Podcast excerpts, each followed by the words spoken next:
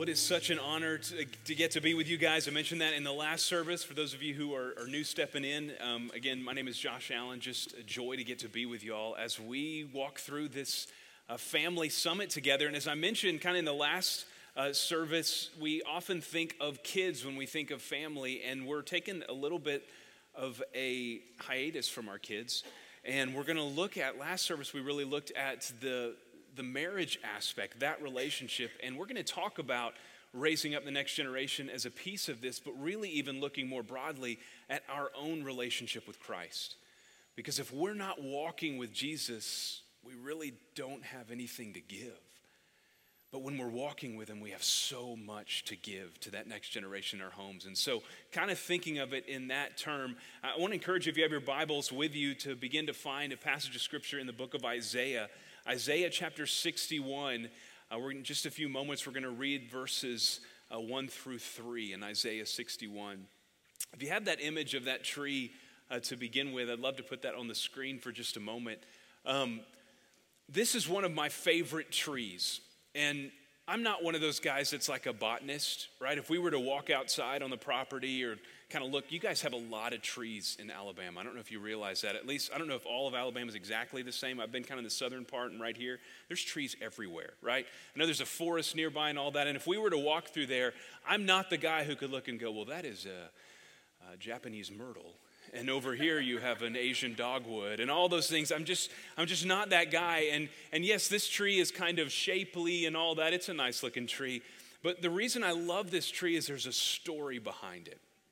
This tree is in a place called Ein Avdat in Israel. And years ago, we got to take this, this trip, and now have the privilege of kind of leading some trips each year from our church as we go and, and do these uh, kind of intensive walking trips and, and, and experiencing the Word of God come alive in the land that it was um, you know, first revealed as God gave it to his people. And so this is a tree in this interesting spot. There's a stream you can't see that's somewhat close to this, which is why in the middle of the desert, which is this is in the very middle of the desert, you don't see the other trees around it, why this one has thrived. And we had walked that morning for about four to five hours in the desert and felt the heat of the desert, felt the the intensity of the sun. And yes, we are good Americans. And so we had like the PFG fishing gear on, right? And you got sunscreens and the brimmed hat and all of that. But you still felt the heat of this. And we came to this tree, you step underneath it, and all of a sudden it's like relief. Right? The sun isn't beating down on you anymore. And, and I learned this uh, the other day. I was listening to this podcast and I found it interesting and kind of a nerd a little bit with this, but um, that trees actually have their own climate system. It's called a microclimate. And the way air pressure works around a tree is that it literally cools as the air gets further down. And so when you're in the shade, it's not just the feeling of the shade from the blocking from the sun, but it almost creates, it does create this own microclimate that cools you in the midst of it because of air pressure. She, trees like this really produce shade, which is protection from the sun and provide a way for life to happen. I just want you to get kind of that image in your mind for just a second as we're going to read through this passage of Scripture. And I'd invite you, if you are physically able, to stand with me for just a moment as we read Isaiah chapter 61, verses 1 through 3. I don't know if that's a practice you all usually do here, stand. Okay, so, so very familiar with standing to read God's word. Here's what the scripture says the Spirit of the Lord God is upon me, because the Lord has anointed me to bring good news to the poor. He has sent me to bind up the brokenhearted, to proclaim liberty to the captives, and the opening of the prison to those who are bound, to proclaim the year of the Lord's favor and the day of vengeance of our God, to comfort all who mourn, to grant to those who mourn in Zion, to give them a beautiful headdress instead of ashes the oil of gladness instead of mourning, the garment of praise instead of a faint spirit, that they may be called oaks of righteousness, the planting of the Lord, that he may be glorified.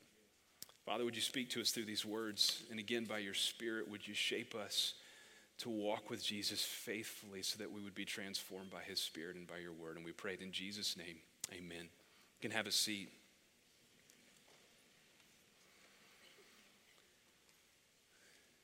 Normally, in a typical message, and I'm, as, as your pastor mentioned, I'm a pastor at a church there in Plano, Texas, that um, we would go through a passage and just work through all these verses. This morning, in light of really this family summit and what we're talking about today, we're going to jump around some, from time and from place to place. And so, when we begin here in this place, there's a reason why we want to start here.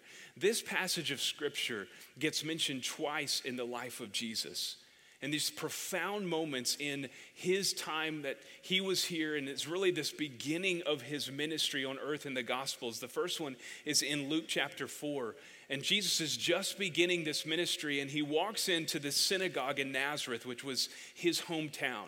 It's not where he was born, but it's where he grew up. He was the young man that, oh, yeah, there's young Jesus. Right now, he's come of age, he's He's become somebody, really a rabbi at this point, as he begins teaching. And he steps into this synagogue. And in that time period, in the synagogues, there was a daily reading or a weekly reading that would have been part of it. And so, so you would have stepped in, and there was this place called a Bema stone in the middle, and that's where you would have read the text from on this place of authority. And there would have been all this celebration and all this around it. Someone uh, who was managing the, the synagogue would have brought the scroll and laid it out and opened it to the reading of the day. And this is the passage that Jesus reads from. And he reads this passage and he completes it then after this, and he says, Today, this scripture has been fulfilled in your hearing. And in that moment, the people actually get a little bit excited. They're like, oh, look at the young man Jesus. He's grown up and he's become this. And then they begin to realize, and we don't have time to go into the full story, and they end up trying to throw him off a cliff. It doesn't go well from that point. But Jesus, in his sovereignty, walks through the crowd and goes on, and his ministry begins. But this powerful prophetic passage that Jesus says, This is fulfilled in me.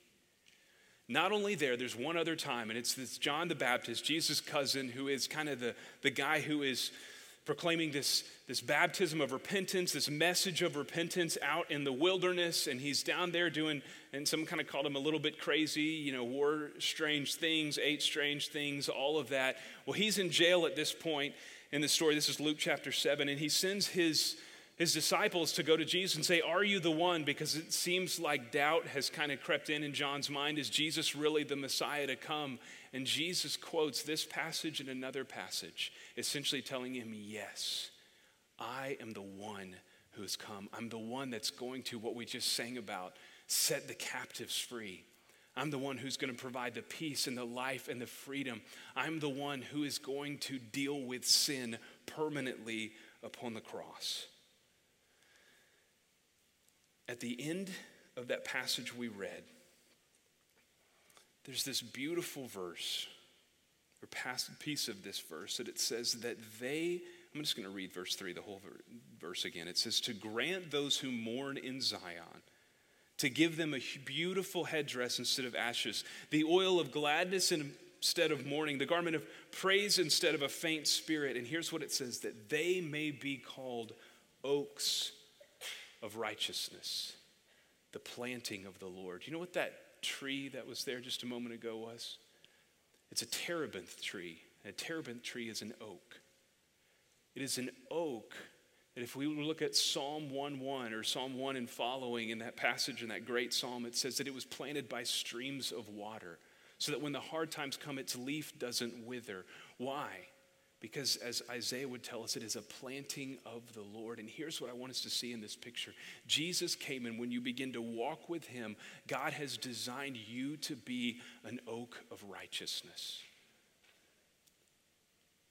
And here's what that means for the generations that follow you they're going to get the protection and the shade and the life and the joy and the peace because of your relationship with Jesus as they come underneath and live under you. There's a beauty there and there's a picture there to see this morning. Because here's what, what really life in Christ begins to look like. Years ago, started going down this, this journey and this path, as your pastor mentioned during the first service, and uh, associated with a ministry called Legacy Milestones. And Uh, the guy, another guy, and I kind of began that, and he really wrote these milestones, which y'all are implementing here. I know milestones one through six of how do you begin to equip the next generation to walk the path. And then he I began to work under him on our staff, and he said, Hey, what, what about milestone seven? Milestone seven, which we called Life in Christ, was really what happens after our kids graduate high school, what happens in the rest of the story and the rest of life. And this became so critical because, again, as us as adults, if we're not walking with Jesus, if we're not becoming that oak of righteousness, then we don't have much to offer for the next generation. But when we do, we have the shade and protection that they need to then also become men, godly men and women who are planted by streams of water, who will receive life from the Lord to give to others in that continuing pattern of generational faithfulness. And so this morning, we're going to talk about how do we cultivate habits in our life that will allow us to become the oaks of righteousness that God desires for us to be. So, in that second tree picture, if you'll show that up there for just a moment, this is not a real tree, so it's not a favorite tree. Uh, but you can look, and we're going to talk about five faith habits, and really they go in reverse order. And the first faith habit there that you can see is that we abide. We abide. And why is it there in the bottom? Because that's the roots of the tree. That's the roots of you becoming the oak of righteousness God's designed you to be, that it begins in this abiding relationship. That word most notably comes from a passage in John chapter 15, and here's what it says in verses 4 and 5. Abide in me. This is, by the way, Jesus speaking to his disciples, one of the last times he would have with his disciples to speak to them. It's a very important words, and he's saying this Abide in me, and I in you. As the branch cannot bear fruit by itself unless it abides in the vine, neither can you unless you abide in me. I am the vine, you are the branches. Whoever abides in me, and I in him, he it is that bears much fruit. For apart from me, you can do nothing. Now, what does that word abide even mean? It's not something you probably used in the last week, not something I've used unless we're talking about it, right? It's this word that means remain. It means kind of live into, that you would live into this life with Jesus, that you would remain in Him no matter what happens, no matter what storms come. And again, that tree image in our minds, that we would begin to walk with Him in such a way that we would remain. Well, how do we do that? First of all, we do that through God's revealed word. We spend time with Him in the scriptures. I know that's not the first time, if you're a part of this church, that you've heard that. I'm sure you hear that a lot. But we spend time with God in His Word, not because it's some box to check that says, I read my daily reading today, but because in this are the words of life. Is it is God's revealed truth. And friends, we absolutely need truth today. You're hearing it in a lot of places, a lot of people's truth. But we have lived and come to a place in our time period now where we say, you know what, I have my truth, You're, you have your truth. I'm going to live my way for my life. You just live your way for your life. And if we were all to do that, like in this room alone, just look around. How many truths are in this room? That's not going to work out real well. And yet, that is what's being not only taught in our lives, that is what is being funneled through our homes, whether it's in the media that we watch, whether it's in the, the media that we read and scroll through, whether it's in the school systems that are teaching our kids, which I hope they're great school systems, not picking on those here. But you understand that is the mantra of our day. And yet, friends, we have truth, lasting truth that will far supersede this moment of craziness in our culture. And we can turn to God's revealed word, what He said that is timeless. And we can glean from it and understand that we remain in that. Later, Jesus says this in John 15 in that same passage. He says, By this my Father is glorified, that you bear much fruit and so prove my, to be my disciples. As the Father has loved me, so I have loved you. Abide in my love. And here's what he says If you keep my commandments, you will abide in my love. So, how do we remain in the love of God? By knowing his word and walking according to it. The second way we do that is through prayer. We begin this rhythm in our life of prayer. And yes, prayer about ailments, sickness, struggles, all those kinds of things, but also prayers about big things. When we look into our kids' eyes, prayers that God would use them in a mighty way for his kingdom's sake. Prayers that God would do far more than we can abundantly imagine or think or perceive that they could be a part of, that He's going to do something in them. Prayers that are huge, life changing prayers for the next generation. And by the way, for ourselves as well. Grandparents, prayers for your grandkids that are far more than God, keep them safe. God, make them dangerous for the kingdom. Use them in mighty ways. We spend time in the scriptures, we spend time in prayer. Again, John 15, right in that same passage, says, If you abide in me and my words, and you ask whatever you wish, and it will be done for you. And it's not Jesus giving a blank check. But when we're abiding with Him and walking with Him, He aligns our heart to His heart. And the things that we pray for are so much in line with the heart of God that He gives us those things. As your pastor said a moment ago, I can do all things through Christ who strengthens me. I can learn to live in such a way aligned in the Word of God and the works of God that He's going to use me in His purposes to do things that I'm even asking for because it's all aligned in the way that we should go, in the way that He would have us go scripture and prayer. So, how do I begin to do that? How do I begin to abide? I want to get really practical for a moment.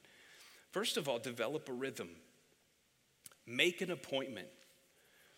You probably have either a calendar app or a paper one that you use. So, literally, put an appointment on your calendar and say, This is the time that I'm going to spend with Jesus every day. Because when we make an appointment, we keep ourselves accountable to those things. So make that appointment. And then what I would encourage you to do is this choose some kind of a plan that introduces you to the Word of God. Right? For years, my plan has been one that I found, and now it's now on an app, and takes me to, takes me to four different places. I read the scriptures. This year, I'm actually doing a chronological study, which I kind of like, kind of don't, but hey, we're going to finish it out through the year. It's all God's great word. Don't get me wrong. It's just the plan and the style of it. But choose a plan that you would begin to walk through. Half of this year is almost done. Would you say, if you were to look to that New Year's moment, you're walking with Jesus more faithfully because of the time you spent with him? Well, now's the time to jump in, to become that oak of righteousness God have for you, to spend time in the scriptures and prayer. So find that plan. And the third thing is then read your script, read the scripture and pray through it. There's a great acronym that this is not me by any means, it's borrowed through years and years called SOAP. I don't know if y'all have ever talked about SOAP before. But SOAP is simply this that you read the scripture, S for scripture, you take look at observations. So if you're writing these down, kind of journaling type deal, what observations do I see? There's application. Then how does this apply to my life? And then P is I pray through that scripture, the Holy Spirit will give me the strength to live it out. Very simple. You don't have to use it, but it's a great way just to begin digesting and intaking God's word into your life. So we abide. The next passage of scripture I want to share is Proverbs 3, 5, and 6. You probably have heard this passage before, but it's the second faith habit. So if you put that script, that um, picture up one more time. The second faith habit then is you begin to think beyond the roots, and as those roots grow strong in your relationship with Christ, that second is really the trunk of that tree, and it's we trust and follow. We trust and follow. Proverbs 3, 5, and 6 says, Trust the Lord with all your heart and lean not on your own understanding. In all your ways, acknowledge him, and he will make your paths straight. It's this idea that we begin, when we begin to trust and follow Jesus, if you've ever watched a tree grow, you know the trunk grows very slowly, but it's critical to the branches, uh, to the fruit, if it's a fruit bearing tree, to all the things that would happen up top. This trunk and the stability of it, the roots are critical, which then turns this trust and follow to a critical place. And you say, what does that even look like? Well, it's faith and obedience. Jesus, over and over and over again with his disciples, would emphasize what it means to have faith and obedience, to believe. Several times Jesus would say, Oh, you of little faith. And he wasn't, he wasn't making fun of them, he wasn't trying to say something negative about them, but instead calling them up to believe. Because in the Hebrew sense, faith and obedience are two sides of the same coin. You don't parse those out and have faith over here, and yet your life never follows in obedience. They're two sides of that same coin. And so when you believe, then you begin to walk in that path, and, and God begins to shape you and move you in those things. And so, what does that look like practically? Well, it's trusting and following, it's having the substance of your faith and how do you discern God's ways then in every decision that comes? Listen to that passage. Trust the Lord with all your heart. And again, in that mind, it would have been, in that time period, it would have been your mind, your heart, the volition, the will of your life. Trust the Lord with all your heart. And you got to ask that question of yourself first Do I really trust Him? I trust Him enough for my salvation, but do I really trust His ways for my daily life? Trust the Lord with all your heart. And then it says, and lean not on your own understanding. Why? Because we are so good at fooling ourselves, aren't we? We're so good at convincing ourselves. You know, I, I, read this in the scriptures. I was reading this this morning. My life doesn't really align with that, but I surely that was just contextual for then. Surely that doesn't mean God really wants me to do that now. With all your heart, and lean not on your own understanding. And it says, in all your ways, acknowledge him. What does that mean? It means in everything that you do, every decision that you make, don't just say, okay, God, I acknowledge you're here in this, but God, do you really want me to change jobs? God, do you really want our kids to go to this school? You saw that video in the first service. Do you really want us to engage in this process of adoption? I have a 17 year old, and we're walking through this path of, this path of, of college choosing and all of that right now. And, and so, first of all, we're trying to trust the Lord for that financial sticker shock, right, that you get with the college world. But, but not only that, but my daughter's really, really working through this. And it's this battle of are you seeking God's will for your story? Or do you just really like green and gold, right? Because she's going looking at Baylor. My wife and I both went to Baylor. Sorry, we, we live in a whole different world. I know this is SEC territory and, um, and all of that, and there are a few schools around here that are successful in sports and things like that. But, but you get it, right? So we're in a different world and context of that. And so, what does God want? In all your ways, acknowledge Him. And then it says this, and He will make your path straight. There's imagery all throughout the scriptures, it's path imagery. And path imagery um, is because, in their context, was a very concrete picture that when you're following Jesus, you're walking the path. And literally, so many times, and especially in the Proverbs, it says, Don't let your foot turn to the left or to the right. Why? Because it's deadly when you turn to the left or to the right. You're getting off the path, and the Lord will make your path straight. So here's the promise of God in that. And this, this is a proverbial statement, but trust God in this that when you're acknowledging Him and putting Him in your decisions, He's going to lead you in the way that you should go. And then when you walk in those ways, what you'll find is you trust Him and your faith grows. And you trust Him and your faith grows. And you trust Him and your faith grows. And 20, 30, 40 years from now, you're going to look back on your life and go, look what God has done. We trust and follow. The third thing is this we make disciples. Matthew 28, 18 through 20 Jesus came to them and said, All authority in heaven and on earth has been given to me. Go therefore and make disciples of all nations, baptizing them in the name of the Father and of the Son and the Holy Spirit, teaching them to observe everything that I've commanded you. And behold, I am with you always, even to the end of the age. In the church, we call this the Great Commission. It is this moment where Jesus looks at his disciples and says, This is what you're to be about. Go and make other disciples. We see it repeated in various different places. And so, one of the first things we have to understand when we begin to bear fruit, then on that tree, right? We've talked about the roots, we've talked about this trunk that's growing as we trust Him more and we're following Him more now. The rest of our life really is about looking out to others and bearing fruit for the kingdom of God, which fruit in the context of John 15, that abiding passage is people that we're making disciples, that we're living our lives in such a way that's making a difference in the lives of others. So, what does that look like? Well, first of all, we share the gospel. Let me ask you this do you know the gospel? If you're talking with somebody, do you have that 15 second story where you're stirring coffee at that little bar area at Starbucks or wherever it is, and you're putting creamer and getting it just right where it's, you know, the color of your skin and all of that, because it's the good way. That's the way my son drinks his coffee, right? And could you share your story just so quickly? You know, I used to be, there was a time in my life when I was self centered and, and I didn't have any direction. And then I encountered the love of Jesus. And he changed me. And now I have purpose and meaning in my life. Hey, do you have a story like that? No, you don't. Can I just can I draw something for you and share with you a story like that? In our church, we use what's called the three circles. You may have heard of it before, but it just, it's just a means and a measure to share the gospel. But is it on your lips? Is it something that regularly you think about connecting the conversations that you're having? Because God's called you to go and make disciples. And friends, if you've ever come to this point in your walk with Jesus where it feels stale, where church just feels like something you go to, here's one promise I will make to you begin to share your faith. And when God begins to transform lives using you in that process, you'll never taste that staleness again because that's what we're designed to do. But somehow we get in this place where it becomes all about us and we're meant to bear fruit. We're meant to have these moments where we share the gospel, where we make disciples. And so that's where it begins. But then the second piece of making disciples is we teach truth. And I want to camp here for just a moment because the beginning of the first service this morning, uh, Cody read Deuteronomy 6, 4 through 9, which again is this.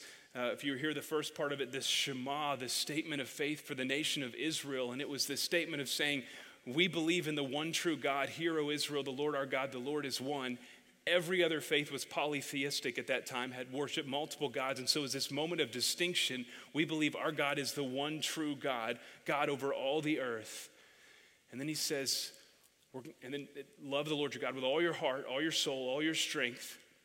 These words are to be upon your hearts, which is what we're talking about that that life that we live, the five faith habits in, in our relationship with life in Christ. And then it says, impress them on your children. Teach of them when you walk along the way, when you lie down, and when you rise. And if you notice in that context of that scripture, if you were to look it up later and you can read through it, uh, really seven through nine, it gives very practical ways that you would impress faith to the next generation. The Jewish people took this very literally. And so I don't know if you've ever seen the pictures of an Orthodox Jewish person. Um, they often have a box on their forehead.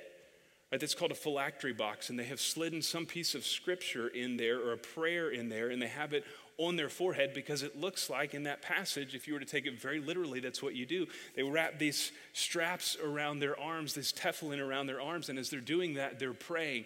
And they would genuflect often if it looks like this, right, as they're praying, because they took that very specifically. If you were to go even today in a hotel room in Jerusalem or in Israel, there's a little thing, a mezuzah on the door. And what your design is supposed to do is you kind of kiss the mezuzah, which holds the scripture in there because you put it on your doorposts and on your gates.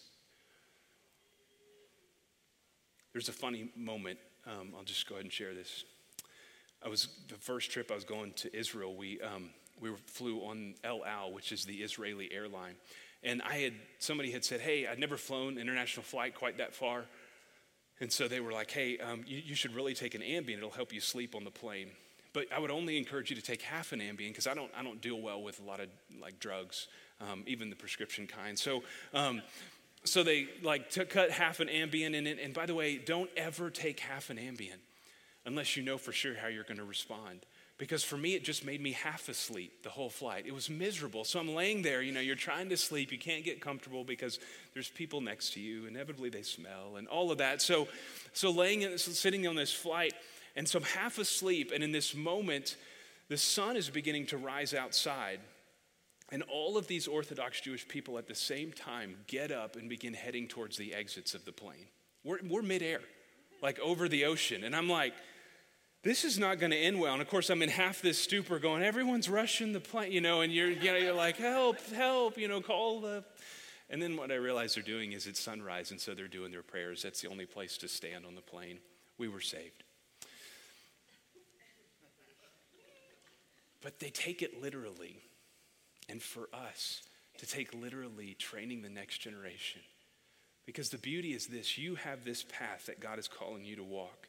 And as long as you have kids at home or grandkids that you get to influence, it's like you're taking their hands and walking them down their path until it's time to release them into where they're supposed to go into their life in Christ.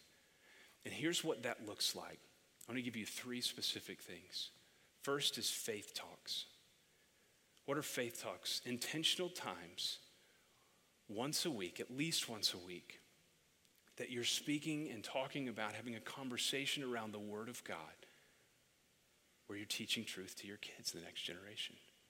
Now, that looks different when kids are different ages. I have, uh, my kids are 17, 15, and almost 13, or 13 in a few months.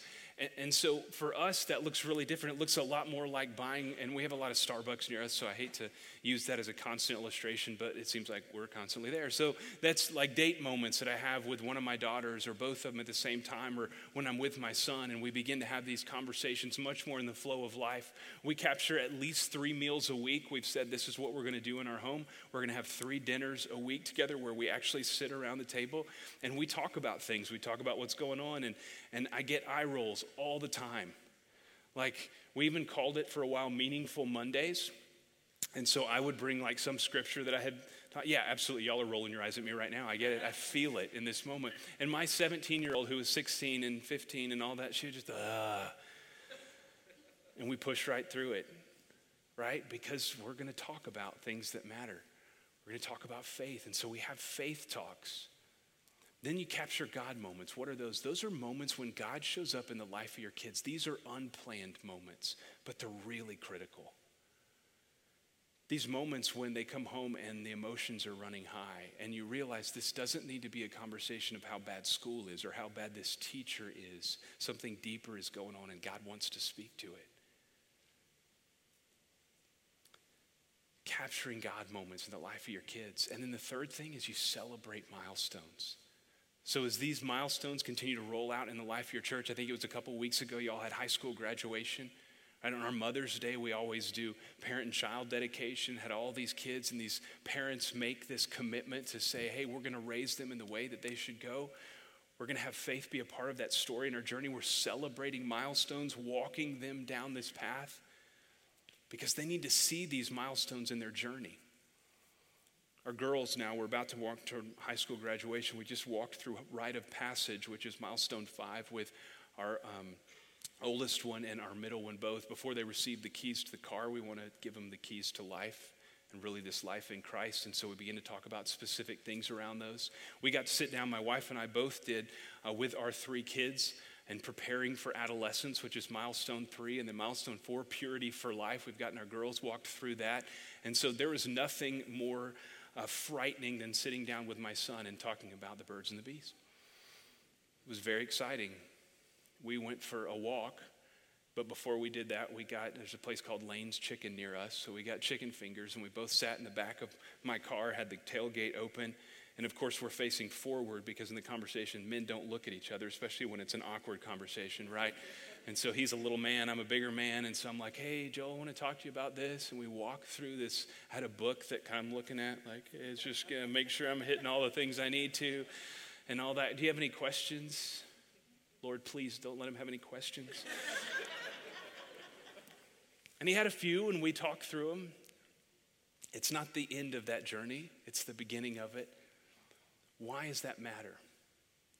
Because now, when he has a question, guess who he comes to? To his mom and I.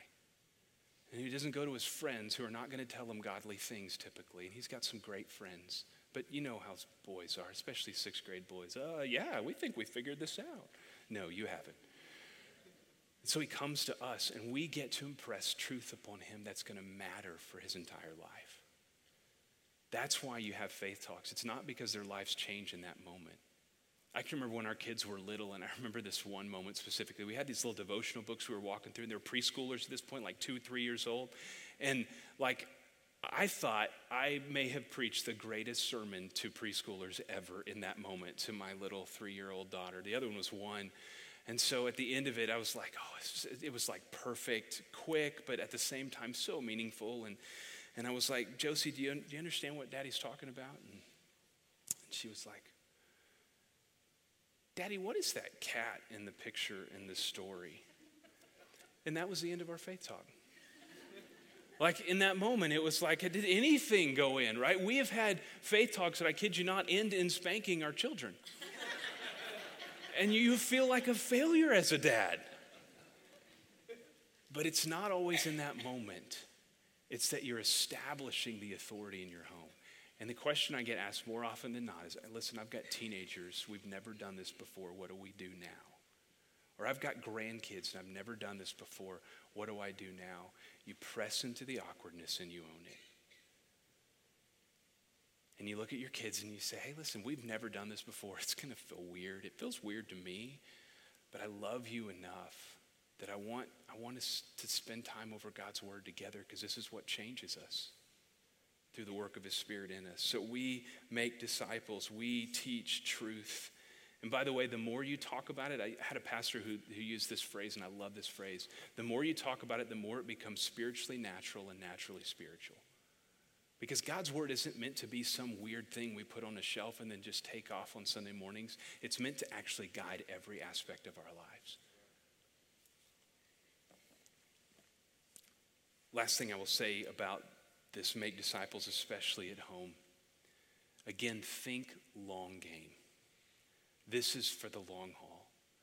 Disciple making doesn't happen overnight. It's coming back at it again and back at it again and back at it again and continuing to talk about the truths of scriptures, continuing to point them to Jesus. Some of the best moments, conversations I've ever had with my kids is when I look at them and say, I'm really sorry that I messed up a minute ago. I'm really sorry that I got frustrated and angry and didn't respond well. I'm really sorry that I didn't handle this situation. Isn't it good that we have a perfect God? And I'm sorry that I messed up as a dad and didn't reflect him in that moment, but isn't it good that we go to a perfect God and we have forgiveness there? And we point him back to him because that's what we're trying to do along the way. It's the long game. The fourth thing, when we think about our relationship with God and walking with Him, is we live generously.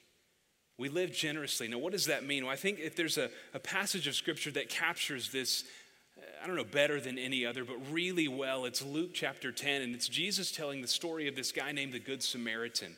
That's who we kind of coined him as, the Good Samaritan, right? And we think Samaritan now, and we think uh, that's a great thing. The Good Samaritan is, I mean, there's even non for profit ministries named after the Good Samaritan, right? Samaritan's Purse and all of these different different organizations. But when you would have said the word Samaritan when Jesus brought that up, it would have brought this like knee jerk reaction of, Are you kidding me? You're bringing Samaritans up?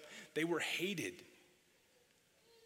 And Jesus is making this point of what it looks like to live generously. And just to recount the story quickly. So Jesus is telling this his disciples. He's getting quizzed by lawyers and all that. And here's his response basically of what it means to be a neighbor, of who your neighbor is. And he says, there was, these, there was this guy that was going on the road from uh, the road to Jericho, and he was robbed, beaten, and left there for dead right? And then three people were going to pass by. The first was a priest, and the scripture says he was coming from Jerusalem down to Jericho, and he looks over and he just walks right by him. And then a Levite comes who's kind of in that priestly class, and he comes by and he walks by him. So Jesus is obviously making the point there's a religious aspect to this, and these guys are ignoring the guy. And, and sometimes you hear little commentators that will write little, com- I don't mean it like that. I mean commentators that will write little statements that are like, well, maybe they were heading up to Jerusalem and so they didn't want to defile themselves. Well, the scripture is pretty clear you're going down. And in the scripture, when it says you're going down, you're leaving Jerusalem. You're always going up to Jerusalem because it's elevation and that's where the house of God is. And you always approach the house of God ascending. And so they're coming down. So they just walk right by him. And then this Samaritan, this hated guy, shows up. And listen to what he does in the story. It says this He went to him and he bound up his wounds, pouring on oil and wine, and then he set him on his own animal and brought him to an inn and took care of him. And the next day he took out two denarii and gave them to the innkeeper, saying, Take care of him, and whatever more you spend, I will repay when I come back. And just to think how much that cost him in the moment. I'm not talking about financial cost. Now, when we live generously, there is a financial cost, not a cost there's a financial joy that we get to worship God and to live as stewards of what He's given us and not owners of it. Stewards have hands open, owners have hands closed. But listen to what he says because the first thing we do to live generously is we bless others in the mess of life. We bless others in the mess of life. That means we're ready and life is messy. This guy was physically a mess, bleeding really dying on the ground. And here's what it says He went up to him and he bound his wounds. He got right in the middle of it. He's the one who bound his wounds. And think about that for a moment. Pouring on oil and wine. That means oil and wine that cost him something that he had. He pours it on him. And then it says he set him on his own animal, which means he gets off the animal if he was riding it. But whatever, he puts him on his own animal and brought him to an inn to took care, and took care of him. He brings him to the inn. He goes into the room or wherever he's staying, and he's the one who begins to deal with his wounds and all of that to take care of him. And then it says this, and the next day he took out two denarii and gave it to the denarii and gave it to the innkeeper. What does that mean? He spent the night with the guy. You talk about living generously. Right? He stepped into that mess and began to bless this guy. He poured out his own life in the midst of that and took care of him and then arranged for him to continue to be taken care of until he comes back through again. Friends, that's what it looks like when we step into the mess of one another's lives to live generously with our time, our energy, our resources. Second thing I would say from that very passage is this live ready to give. Not only step into the mess of it, and yes, some of these have these little kind of rhymy things. Sometimes I don't do that, sometimes it happens that way. Live ready to give. Third from that, Luke 10 35, it says the next day he took out those two denarii. The third thing is this enter the interruptions.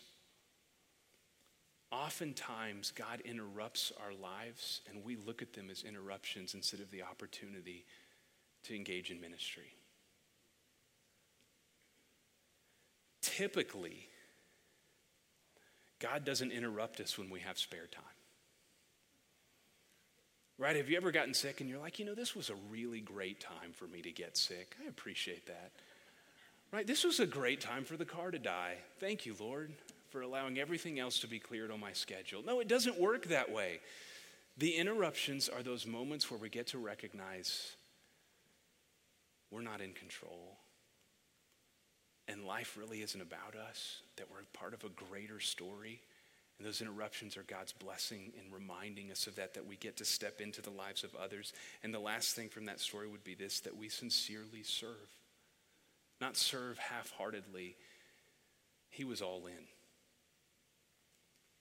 The final faith habit this morning to look at is simply this that we would engage in biblical community.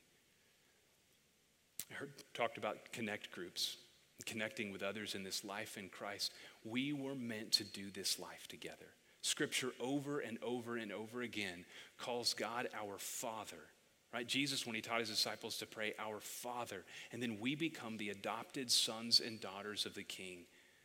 We sang about it earlier. We were beggars and now we're royalty. Sons and daughters of the King, which means, guess what you are? Brothers and sisters in Christ that we're designed to do this life together. There's so many passages scriptures we could go to. The easiest one is Acts chapter 2. Listen to this description of the early church in verses 42 and following. It says, They devoted themselves to the apostles' teaching and to the fellowship and to the breaking of bread and the prayers. And awe came upon every soul, and many wonders and signs were being done through the apostles. And all who were together, or who believed, were together and had all things in common. They were selling their possessions and belongings and distributing the proceeds to all as any had need. And day by day, attending the temple together and breaking bread in their homes, they received food with glad and generous hearts, praising God and having favor with all the people. And the Lord added to their number day by day those who were being saved. Do you know what transformed the Roman world for Christianity? That. It wasn't powerful preaching, it wasn't powerful music.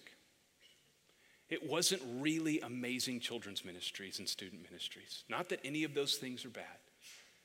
It was community lived with one another. Because imagine this for just a moment. You're growing up in Rome and you are in a caste system. And what that means is you're either in one of these basically four strata, and there's no hope for you to advance in this life. You're always going to be poor if you're born that way. You're always going to be in the aristocracy if you're born that way, and everything that falls in the middle. And yet, imagine for a moment this Christianity thing, Christianity thing has come into your town, and you're hearing this, this weird brother sister talk and all of that. And you walk into this home, and gathered in this home is this home church. And you look across the room, And there's a guy who's a literal slave. And he's sitting right next, right next to the guy who actually is the one who owns him. And then right next to him is one of the politicians of the day. Then right next to him is a kid. Then right next to him is someone else, and you walk in, and what you realize quickly is everyone is equal at the table.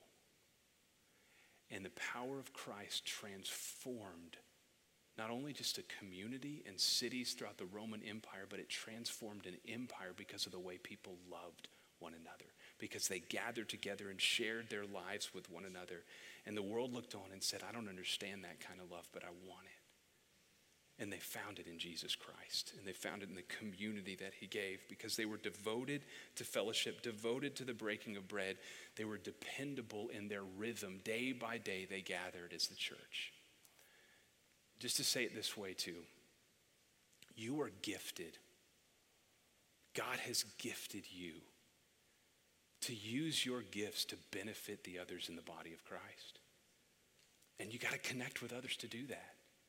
And you need the gifts of others.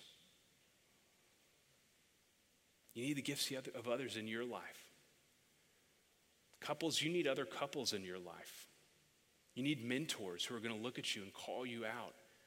As you walk this journey, you need mentors who are going to pull you up and encourage you at just the right moment.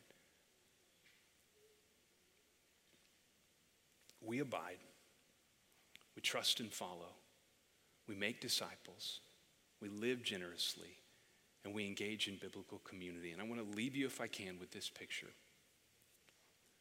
Wherever you are in your stage of life right now, imagine one day it's Thanksgiving, you are the great grandma or grandpa, and everyone's gathered at your home.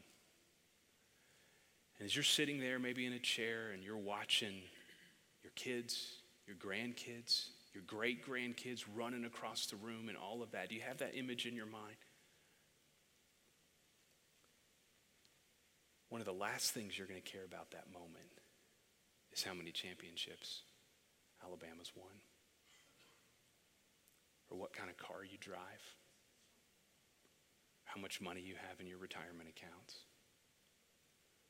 What you're going to care about in that moment is to my great kids, grandkids love Jesus because of the home that we got to shape for our kids that has now been passed down from generation to generation to generation.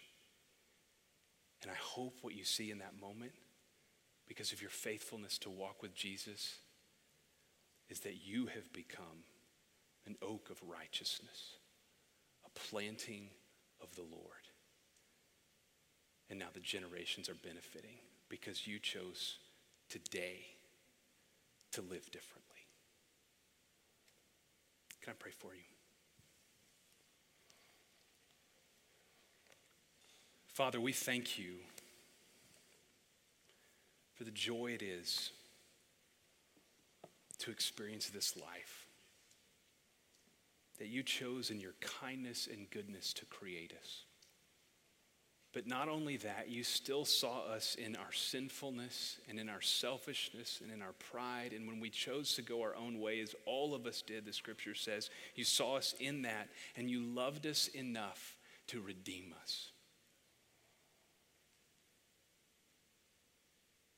And Father, your love didn't even stop there because not only do you redeem us, but you continue to shape us and to mold us and to make us into the image of Jesus in this life, to build us as this oak of righteousness. And Father, would we have the courage to step into that? Father, I pray for every person in this room that they would experience the joy and the peace and the love that you pour out as we walk with you in faithfulness. And Lord, I just pray especially for the generations that will come from those in this room. Lord, would you, would you build mighty men and women of God who generations from now would faithfully worship in this church and so many others. Because parents and grandparents had the courage this afternoon to begin having faith talks with their kids, to capture God moments, and to walk the path that will lead to transformation generation after generation. So, Father, we ask for that. We thank you for it and for your goodness and grace today. And it's in Jesus' name we pray. Amen.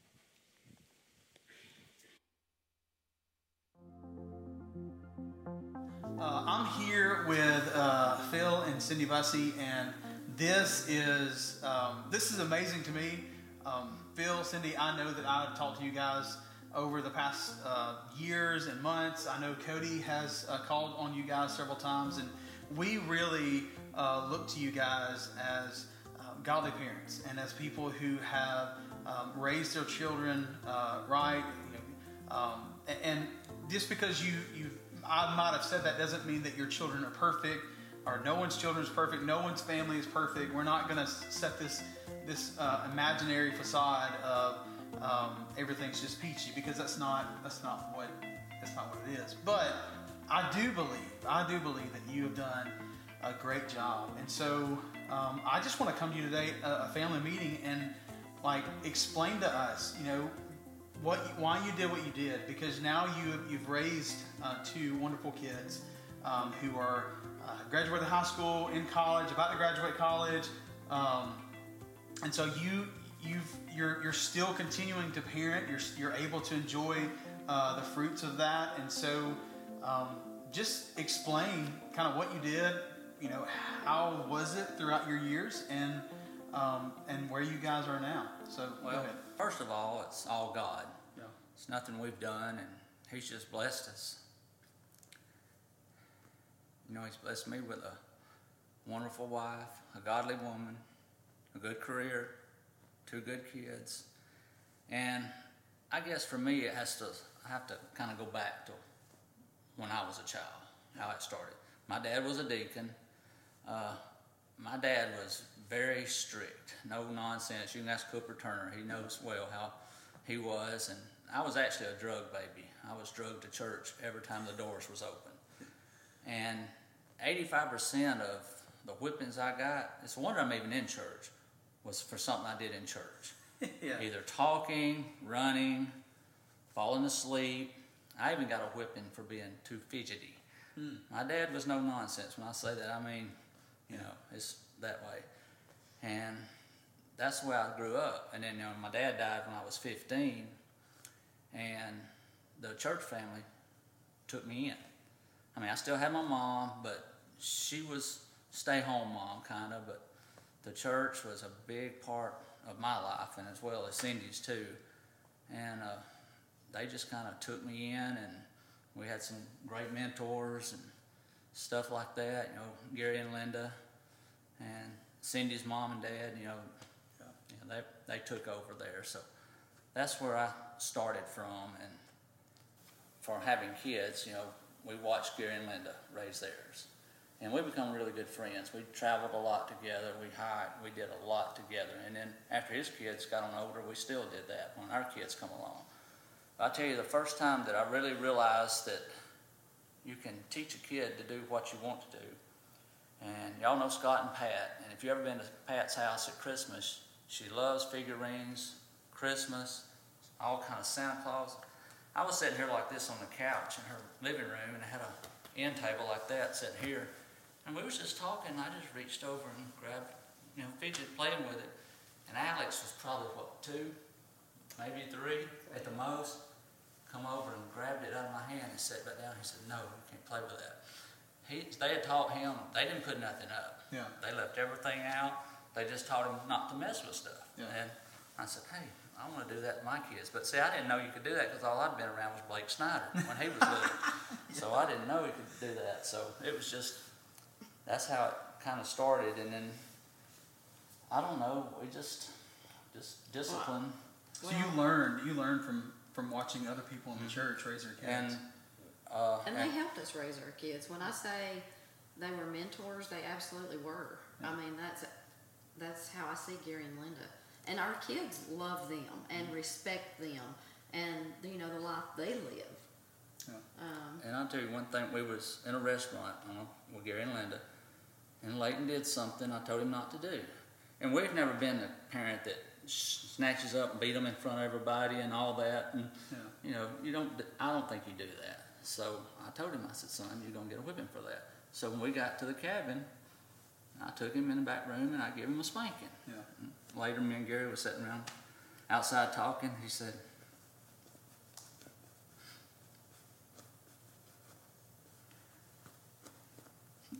he said, son, I'm proud of you.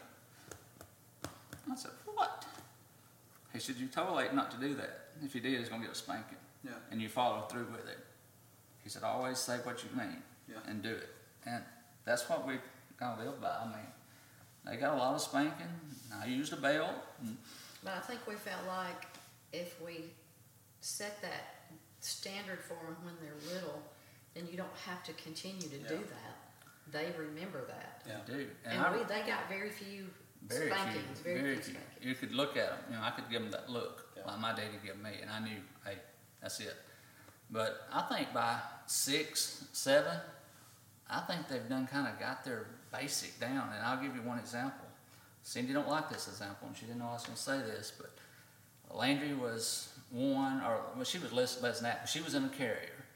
Leighton was probably two and a half or three, and we was coming up the breezeway from the educational into the new sanctuary there, them big double doors. Well, I'm sure I was in some kind of important deacon meeting or something like that, reason I wasn't helping her, you know, something like that. But Leighton runs around her and gets under her to open the door, and she don't see him. And she snatches the door open and slashes him open, and we go to the emergency room. But just at three years old, he knows that he need to go open the door. And he, to this day, he still opens the door. Anytime he can for somebody, he'll open the door and let them in. And I just think it's engraved in them in young age. I know a lot of a lot of parents say, "Well, I can't whoop him," you know. and They're, they don't need a friend when they're that age. Yeah. They need a parent and a discipline. And thank goodness now we have friends. Yeah. I mean, Leighton, me and him work together every day. Cindy and Landry, if they go somewhere, it's them two together. Yeah. Now we have the friends. As they get older, though, Oh, I know. you model. You want to model. You want to be the model for them. You want to live the life that you're trying to teach them to live in front of them. Yeah. And you got to be consistent with that. Hmm. And if you, I mean, you've got to be honest about things. You've got to be honest about your business. You know, they need to see you doing the right thing. Yeah. And my kids might tell you that we were, I think they would. And now, even in the moment, they thought we were really strict. And I think we probably were compared to, you know, maybe what some of their friends were doing. Yeah. They didn't get to do everything that their friends got to do. But looking back, I think they would also tell you now that they get it. Yeah. You know, you've got to shelter their young, impressionable minds while you, you can. They're not ready to to know everything that goes on in the world. Yeah. Uh, I don't even want them to know it now. Yeah. But you know, now I think hopefully they're a little more developed and they can handle and make their own decisions. But I think Cindy agreed, like, say after, you know, them getting trouble and spanking, the best hug you ever get is about thirty minutes to an hour after that. Yeah. And they come hug you Yeah. And they never and say, I wondered- love you. Right, and they never wondered if we were on Sunday morning if we were going to Right. church or not. It never was, I, I've heard, you know, stories about that before, and it was never a question. There was never a question. You know, they were there from the time they were little, and I hope they keep doing that. And my heart breaks looking now at Landry trying to form friendships because there's no one there her age. It's, it's disheartening. It really is. It breaks my heart. Yeah. Um, so I want them to be those. I want them to be strong and, you know, convicted and you know and just But- faithful. and the discipline again is, I know you don't wanna spank your kid, but you have to. Uh, Tony Snyder and I have the same thoughts on timeout. Yeah. All it does is give a kid long enough to sit over in that corner and get madder and madder and madder Yeah. at you. And Yeah. when you can spank them and let them think about it and, I don't well, know. and uh, we are we And are love. not authorities. So what works for one may not work for everybody else. Yeah. That's just what we did. And I, I think that really, I mean, kind of to sum up, really what you guys have said, um, even from the get go, the church, um, people when they come into church and when they when they surround themselves with this community, they're not looking for friendly people. They're looking for friends. They're looking for people that they can go to and say, "Hey, I'm having a really hard time with my son or my daughter. What did you do to, to get?" And like you become friends and you build that friendship. The uh, Gary and Linda, um, I was blessed and honored to be a part of, of Gary's life, and uh, Gary is, is one of the ones that helped me uh, pursue ministry. And I'll never, um, I'll never forget uh, what he is, what he has done for me, and how uh, Linda and them uh, set me up to be where I'm at today. I never, um, never would imagine me being in this, this spot, but it was people like that. He was not just being friendly, but being a friend, Yes. and um, that's what the church needs. Yeah, But you got to keep your kid involved. yeah, I mean, like she said, we've had people come ask us, and when they were growing up, we'd say, you know, where's so and so? Oh, he didn't want to come today. I said, you know, Iron didn't have a choice. Why ain't he going on youth group? Oh, he didn't want to come. Yeah. And then later in life, bad I hate to say it, I saw those go away. And uh, but our kid has never begrudged. They've always enjoyed coming to church. Yeah. We've always had a good kids program. We've always had a good youth program, and they just enjoy coming to church. Cindy, is there anything uh, that you can give um, advice for girl moms who are out there? Oh, wow. Yeah, that, it, that one's definitely different. Yeah, Um, and for some reason, girls are, you know, drama based. yeah, But um, you, have a lot sometimes you have to have those hard, hard conversations with your child, and they didn't want to, and I didn't either. yeah, You know, it was there were just hard situations that, um, you know, there's peer pressure involved, and you they just have to recognize their worth outside of popularity or I don't know whatever kids are trying to achieve in school. yeah, Um, and it sometimes it's face to face, and like I said, it's not something they want to do either. Yeah. It's not a conversation they want to have. We've had some hard conversations, but I think that's so important too. I mean, you've got to address them. You got to talk about it, and they need to be feel like they can tell you what they're feeling. And I think for outside of prayer for my kids, which I started, you know, and uh, I mean, it enhances your prayer life when you have kids, no question. Um, I prayed for them, but I prayed for me that God would guide me and how to get them through, you know, situations and um, hormones or whatever the issue was at the moment. You Tell know. them what you tell them. You've told them every day since you started dropping them off at Well, pre-K. Landry even used it in her, her speech at school, but it was, I mean, there just three things. I love you, have a good day, make good choices. yeah, Because they were, it was explained that there are consequences to your choices, and they can be good. But they can also be bad, and you're going to deal with those consequences, whether it's your discipline from us or, you know, repercussions in school, whatever. Um, And we weren't like that. Like, I didn't do it. I was, I was just with them. I did, you're guilty by association, so make good choices. Know who you with, know who your friends are, and know what they're doing. So, but for young parents, don't try, have fun with your kids. Sure, I, we had a lot of fun, Yeah. but they don't need you as a friend. But now, we have two friends. yeah. It's awesome, and y'all do, y'all really do. Well, this is my encouragement to you guys, and we'll end with this. Um, you you did mention several people in your life that poured into y'all, and my and now y'all have done the same for so many other families. And let me encourage you to continue. Be the next Linda and Gary Cockrell. Like, be uh, the next people that that and you guys are. That's the amazing thing. You That's guys already are. I know. I That's know. impossible. Um, they are uh, they are absolutely um, lovely, and just to still be able to talk to Linda and hear her uh, instruction and her wisdom is is amazing. But that's where you guys come in and continue that legacy, continue pouring into people and being friends with, with other parents who are struggling right now, just as like we are, uh, and other parents out there. Um, y'all are doing an amazing job. You've done an amazing job raising your kids. I know your kids are not perfect. No one's no one's are. Um, but uh, I think my personal opinion is you got two great kids, and uh, I pray that, that my children uh, turn out uh, as good as y'all's. So, thank you so much. And uh, Cindy, Phil, is there anything that y'all would like to say? Yeah, uh, don't ever ask me to do anything like this again. This is it. You know, this is actually the last. This is the last uh, family meeting video. So um, you're in church right now and holding everybody over. I just wanted you to know that. No, it better be first. That's why I didn't want to be long-winded because I have to tell Cody every week. yeah. Well, thank y'all so much, and uh, I'm excited to see what God's gonna do in y'all's life. So. Thanks, John, for what you do. Thank you for watching or listening to one of our sermons. We would love to have the opportunity to connect with you one on one. We are not a perfect church, but we are a joyful church, and we want to help you increase your joy in Christ. We would love for you to come and worship with us one day soon. You'll be able to find information about our worship services, about who we are, what we believe, what we do, what we're hoping to accomplish on our website at ironcity.org. And we would invite you to go and to check out all the information there. We look forward to seeing you soon.